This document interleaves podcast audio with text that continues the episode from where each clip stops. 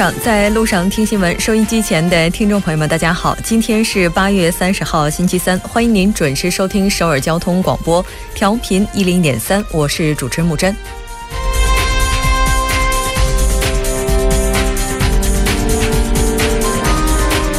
常，新闻自由受一国宪法或相关法律条文的保障，媒体享有采集及发布信息的自由。所有公民都有通过各种合法途径来表达自己观点和意见的自由。本月二十二号，文在寅总统批评了官媒的独立性与公共性。今天，庆南 KBS、MBC 的电视人要求彻底清算媒体击毙，呼吁官媒的正常化。媒体绝非个人私有物，但在一段时间内确实没能完全为民发声。那接下来我们期待的就是雨后的天晴。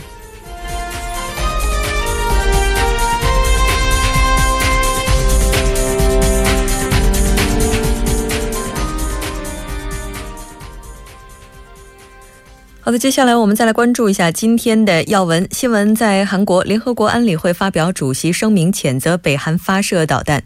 前国情院院长袁世勋违反选举法，被判处有期徒刑四年。新闻在中国，中国外交部回应美韩加紧部署萨德，表示立即体立刻停止有关的部署进程。十二届全国人大常委会第二十九次会议，下半年中国经济有望保持平稳运行。走进世界，联合国安理会发表主席声明，严厉谴责北韩导弹试射。哈维造成损失预计达到四百二十亿美元，获列美国前五大灾害的损失风暴。那接下来呢？今天为大家带来的新闻放大镜，依然邀请专家学者放大探讨新闻热点焦点。那今天我们的主题是揭开已知自由卫士的神秘面纱。从每周一到周五晚六点，了解最新动态，锁定调频一零点三新闻在路上。稍后是广告时间，广告过后马上回来。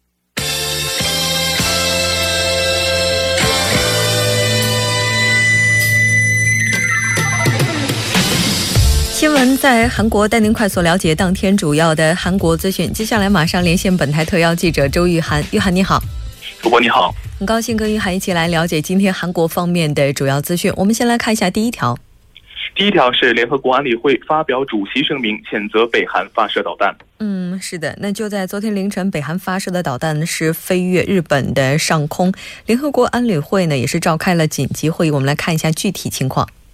好的，呃，当地时间二十九号呢，联合国安理会呢在纽约总部紧召开了这个紧急会议，全体成员国呢是一致通过了谴责北韩前一天试射弹道导弹的主席声明。那么，主席声明的级别呢高于安理会此前针对北韩发射导弹主要发表的这个媒体声明。安理会在声明中称呢，北韩的挑衅呢是轻率、呃莽撞的行为，敦促停止发射导弹，放弃所有核武与核计划。安理会强调呢，为了缓解紧张的局势呢，最重要的呢是北韩立即采取具体的行动，所有联合国成员执行安理会设备这个制裁的决议。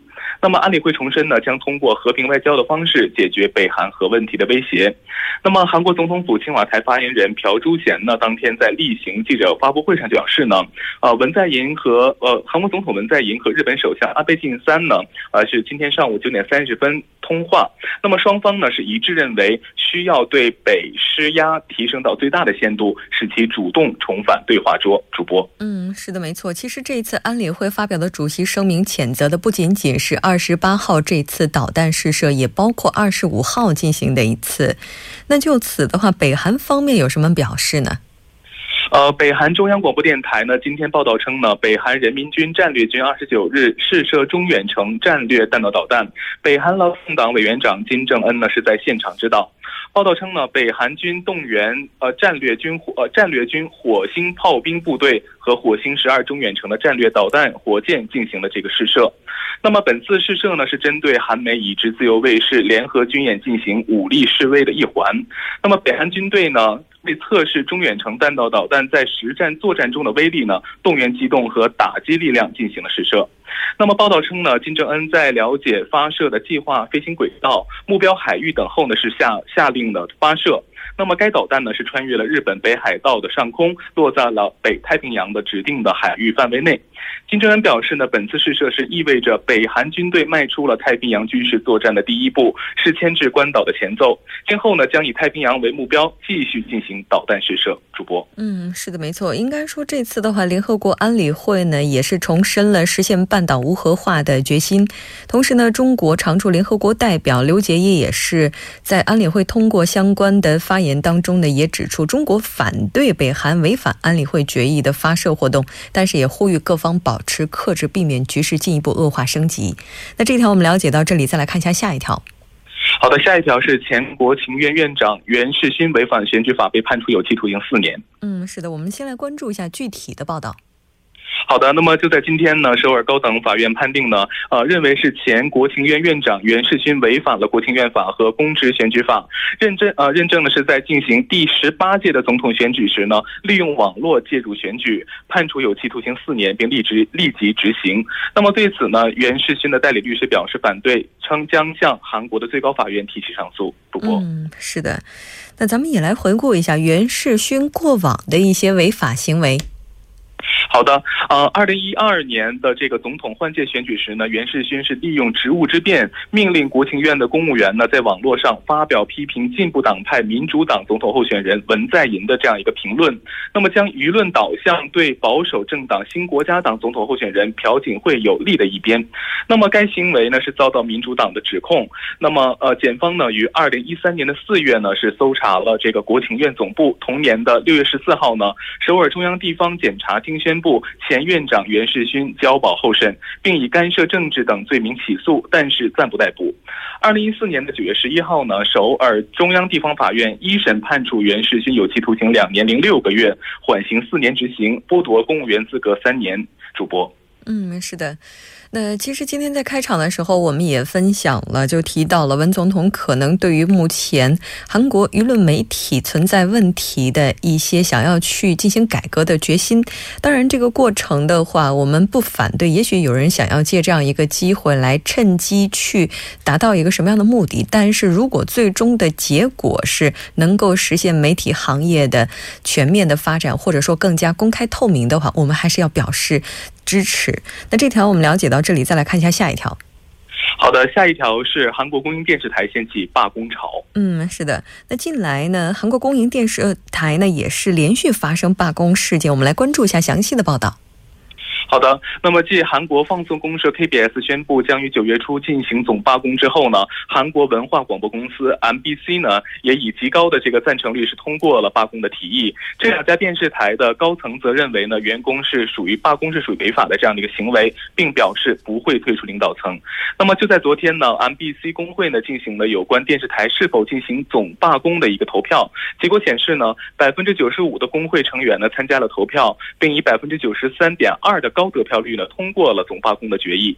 那么此前呢，电视台的记者、PD 和主持人等三百五十余人的，联合起来表示，直到电视台社长金章谦辞职，否则将拒绝参与制制作所有节目。主播，嗯，是的。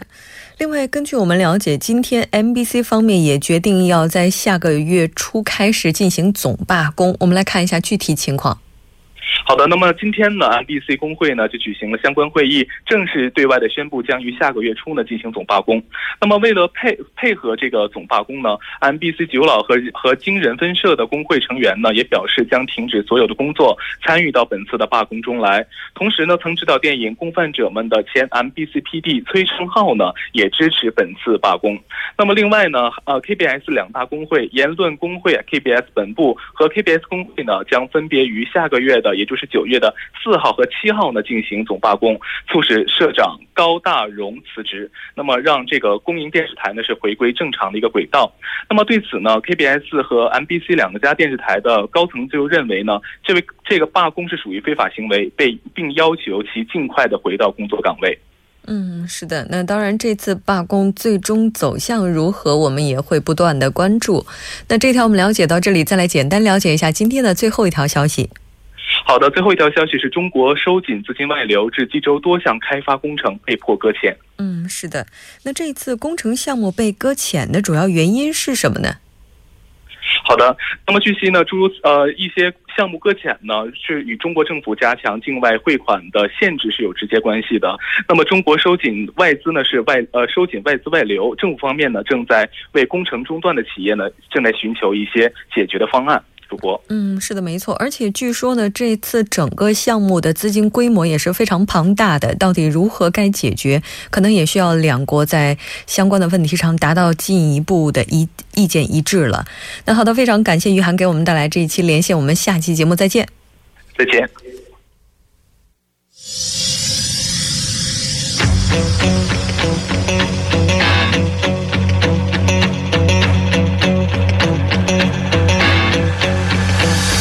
您现在收听的是《新闻在路上》。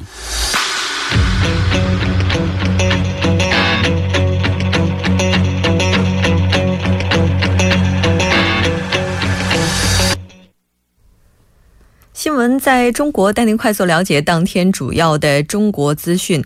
那今天在中国资讯方面的第一条消息，我们将带您了解韩国的现在和美国进行的萨德部署。那就有关的问题，中方的一些看法。那马上连线本台特邀记者王静秋，静秋你好，主播好，听众朋友们好。是的，那我们马上跟静秋一起来了解一下今天的第一条消息和萨德有关的。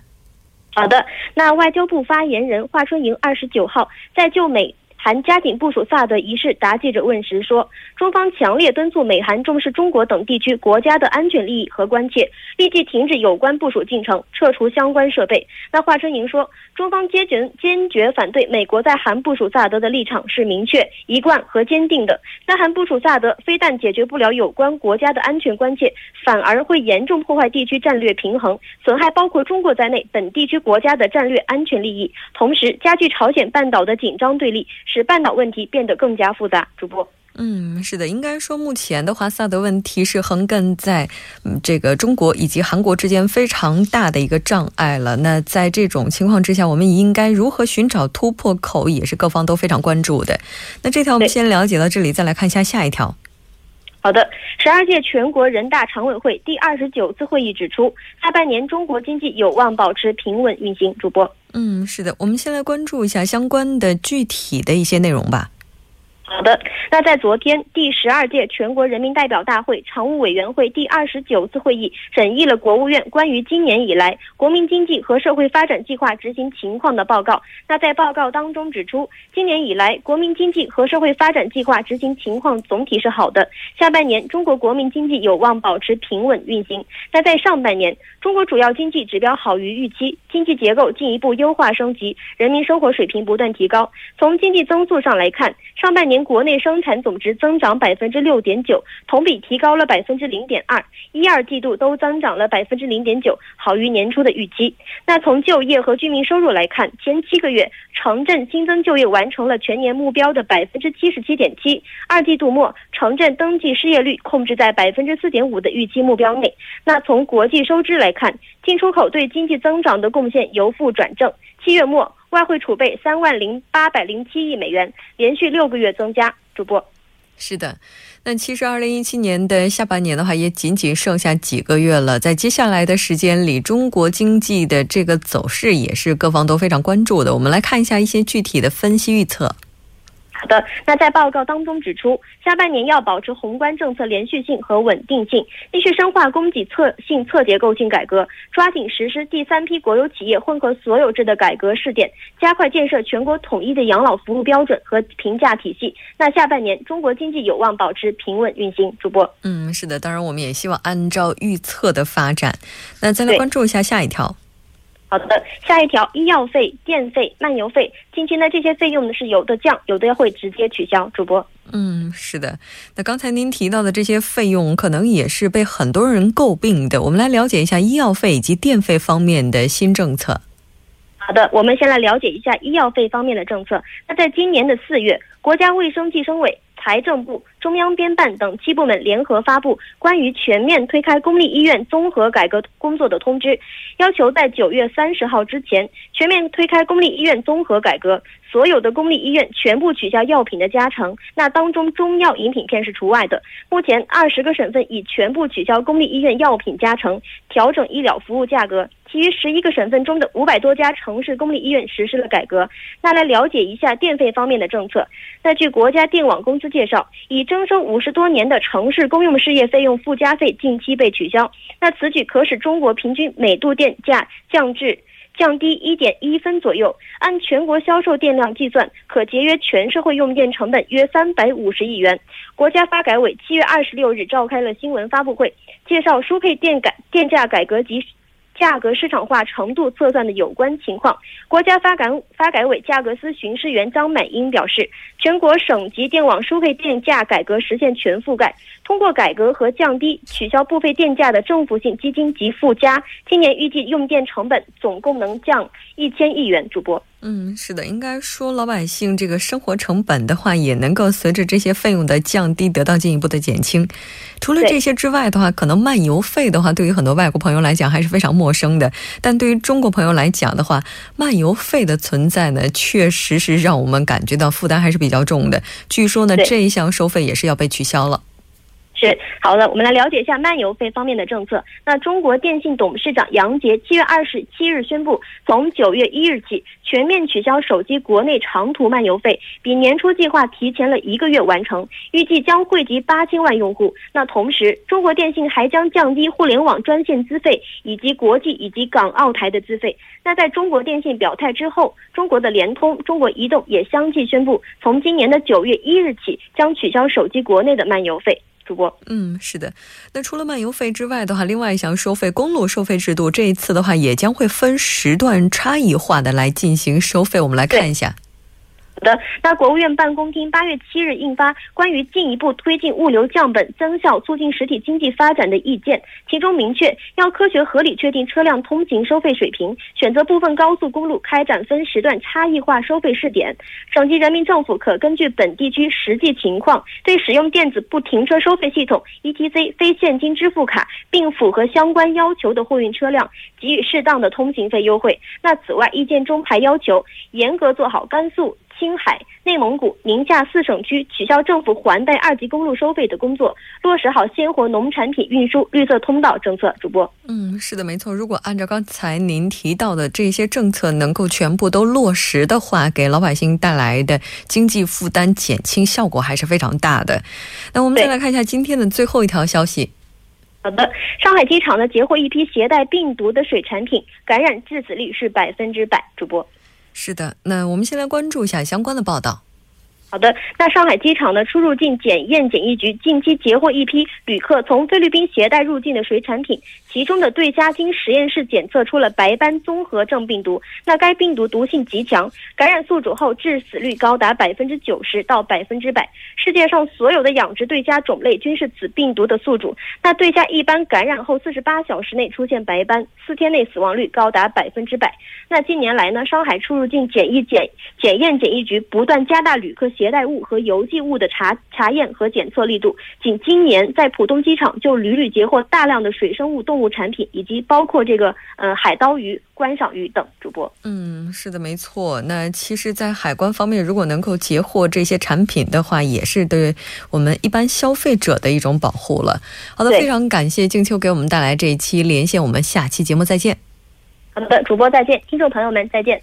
稍后我们来关注一下这一时段的路况、交通以及天气信息。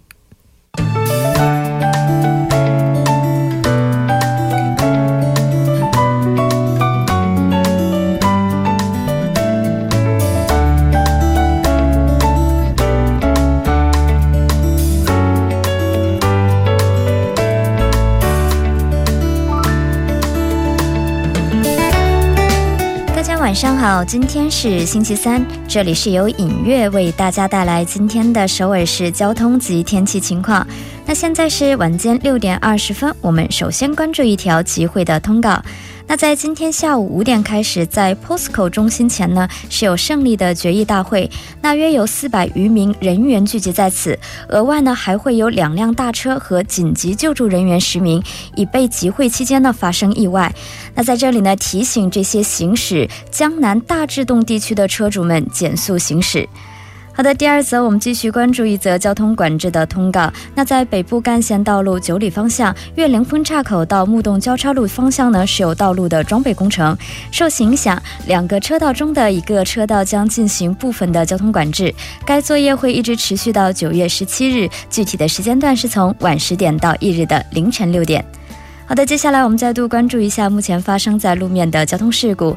那第一条是来自江边北路日山方向嘉阳大桥到信州大桥的一车道呢是有交通的施工作业，那受影响受影响的后续车道是停滞不前的，还望大家参考路段提前绕行。第二条是发生在奥林匹克大道河南方向蚌花大桥到嘉阳大桥的一车道发生了交通追尾事故，受其影响的后续交通停滞不前。同样是发生在奥林匹克大道河南方向嘉阳大桥到成山大桥区间呢，同样发生了交通追尾事故。那受其影响呢，后续的三车道是停滞不前的，还望大家参考路段，小心驾驶。好的，我们再度关注下今明两天的天气情况。今天晚间至明天凌晨多云，最低气温零上十五度；明天白天晴，最高气温零上二十七度。好的，以上就是这一时段的天气与交通信息，稍后我还会再回来。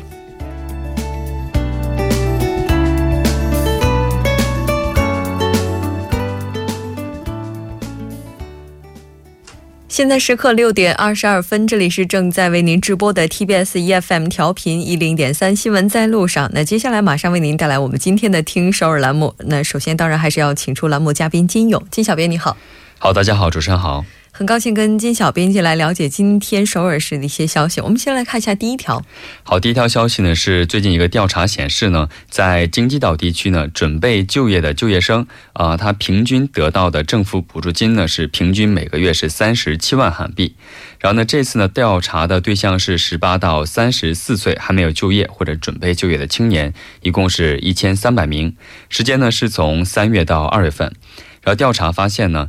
准备就业的这个费用和这个生活费的来源呢，百分之六十二点四是在兼职或者是存折或者是贷款形式得到的。然后呢，青年们这个平均的每周的就业准备时间呢是十四个小时。然后呢，年平均的就业次数是七次。然后呢，这样算起来就是平均每一点七个月会进行一次这个找工作这样的就业的活动。嗯。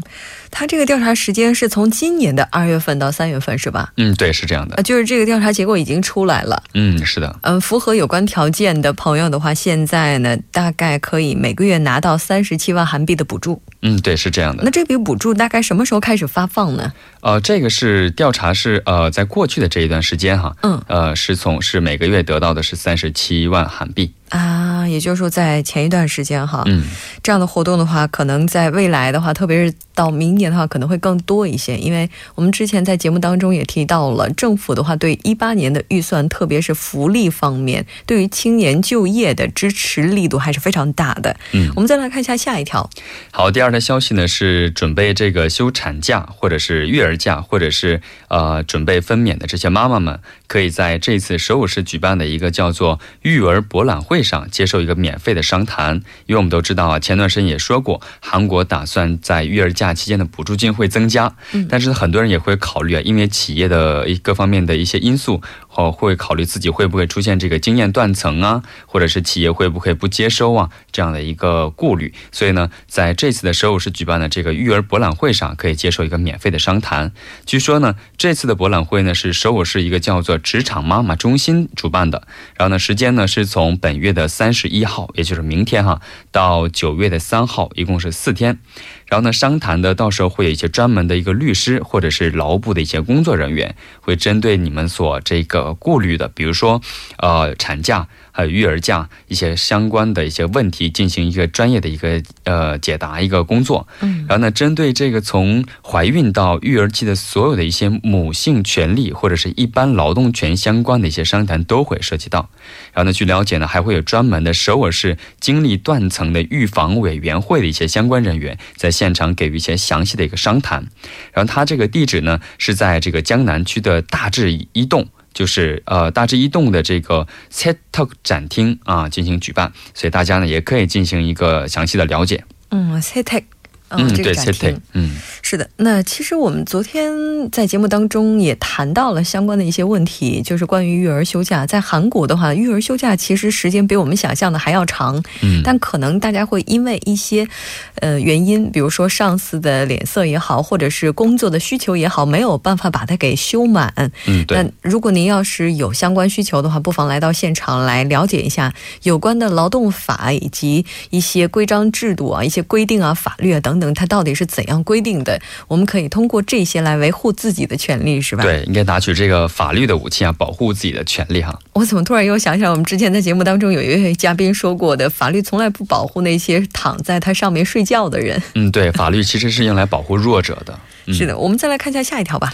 好，第三条消息呢，也是和这个开学季有关的哈，就是学生的第二学期的学期将开学了，所以呢，九月一号开启，首尔市将对这个非法通勤的校车呢进行一个集中的检查。